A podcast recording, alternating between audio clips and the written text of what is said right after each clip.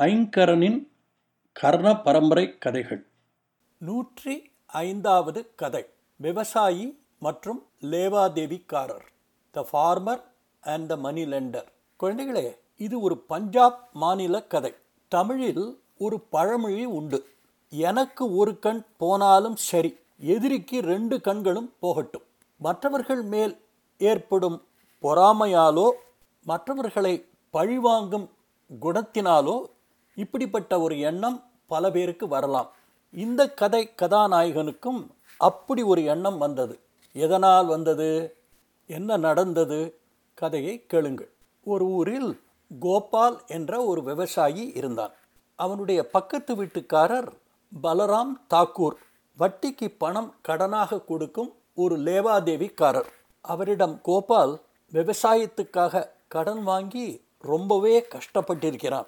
விளைச்சல் நிறைய வந்தாலும் விளைச்சலே இல்லை என்றாலும் ஏதாவது ஒரு விதத்தில் அவன் அவரிடம் கடன்பட்டிருப்பான் இனிமேல் கொடுப்பதற்கோ வாங்குவதற்கோ ஒன்றும் இல்லை என்ற ஒரு நிலைமை கோபாலுக்கு ஏற்பட்டது. ஒரு நாள் கோபால் பல்ராம் தாக்கூர் வீட்டிற்கு சென்றான். அவரை பார்த்து தாகூர் சாப் என்னிடமிருந்த எல்லாவற்றையும் நீர் உறிஞ்சி எடுத்து விட்டீர் இனிமேல் என்னால் உமக்கு சல்லி காசு பிரயோஜனமில்லை. அதனால் நீர் எப்படி இவ்வளவு பெரிய பணக்காரராக ஆனீர் என்ற ரகசியத்தை என்னிடம் சொல்லும்? அதனால் உமக்கு எந்த பாதிப்பும் ஏற்படாது என்றார். இதை கேட்ட பல்ராம் தாக்கூர் கோபாலை பார்த்து பக்தியுடன் கோபால் செல்வம் ராமிடமிருந்து வருகிறது. அவரையே கேளும் என்றார். இதை கேட்ட கோபால் தாக்கூர் சாப் மிக்க நன்றி. நான் ராமிடமே கேட்கிறேன் என்று சொல்லி அங்கிருந்து கிளம்பினான். வீட்டிற்கு வந்த கோபால் தன்னுடைய பயணத்திற்காக மூன்று இனிப்பு அப்பங்களை தயார் பண்ணி கொண்டு ராமை தேடி புறப்பட்டான். வழியில் ஒரு பிராமணரை சந்தித்தான்.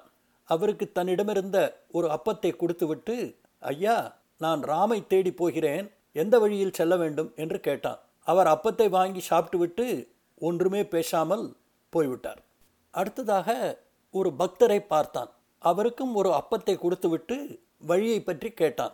அவரிடமிருந்தும் எந்த உதவியும் வரவில்லை. கடைசியாக ஒரு வயதான பெரியவர் ஒரு மரத்தடியில் உட்கார்ந்திருப்பதை பார்த்தான். அவரை பார்த்த கோபாலுக்கு அவர் பசியோடு இருக்கிறார் என்று புரிந்துவிட்டது. தன்னிடமிருந்த கடைசி அப்பத்தை அவரிடம் கொடுத்துவிட்டு அவர் பக்கத்தில் உட்கார்ந்து கொண்டான். அவன் கொடுத்த அப்பத்தை சாப்பிட்டு கொண்டே அந்த பெரியவர் கோபாலை பார்த்து தம்பி நீ எங்கே போகிறாய்? என்று கேட்டார். கோபால் சொன்னான் ஐயா நான் ரொம்ப தூரம் போக வேண்டியிருக்கு. நான் ராமை தேடி செல்கிறேன் என்றான். பிறகு கொஞ்சம் தயக்கத்துடன் பெரியவருக்கு அதை பற்றி ஒன்றும் தெரியாது என்று நினைக்கிறேன் என்றான். பெரியவர் சொன்னார் ஏன் தெரியாது? நான் தான் ராம்.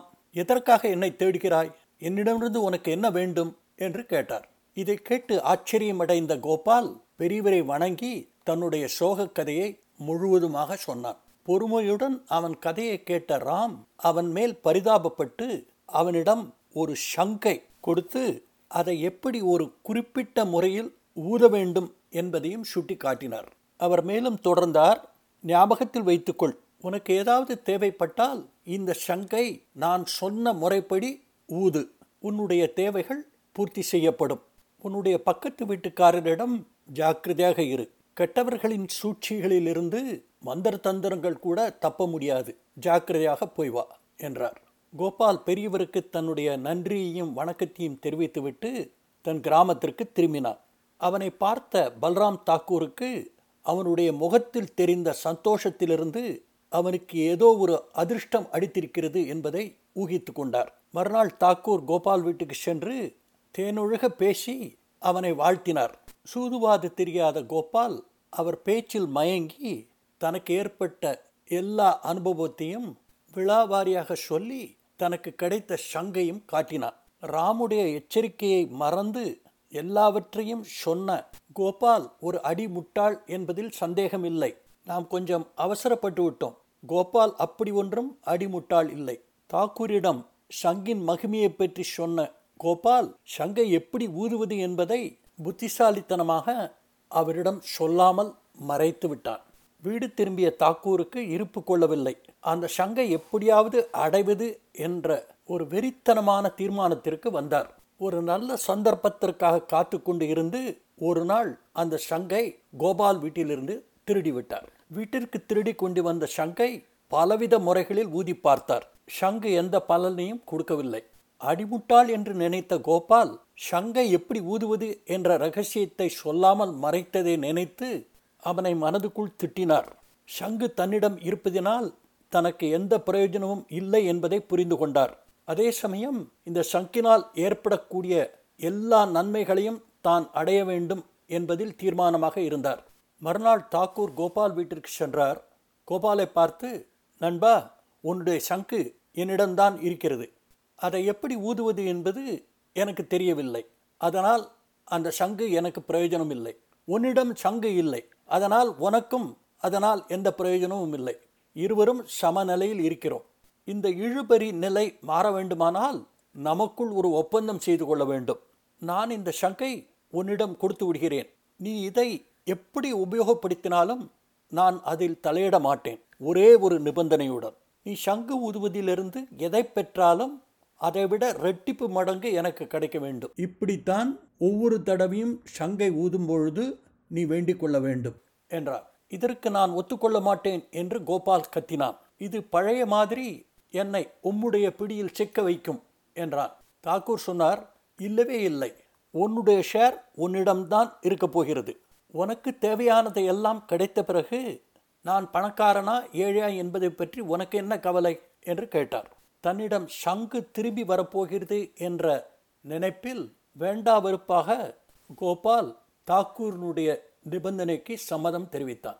அதற்கு பிறகு எப்பொழுதெல்லாம் ஷங்கின் சக்தியால் அவனுக்கு எதெல்லாம் கிடைக்கிறதோ அதெல்லாம் ரெட்டிப்பு மடங்காக தாக்கூருக்கும் கிடைத்து கொண்டிருந்தது. இது கோபாலுக்கு சுத்தமாக பிடிக்கவில்லை.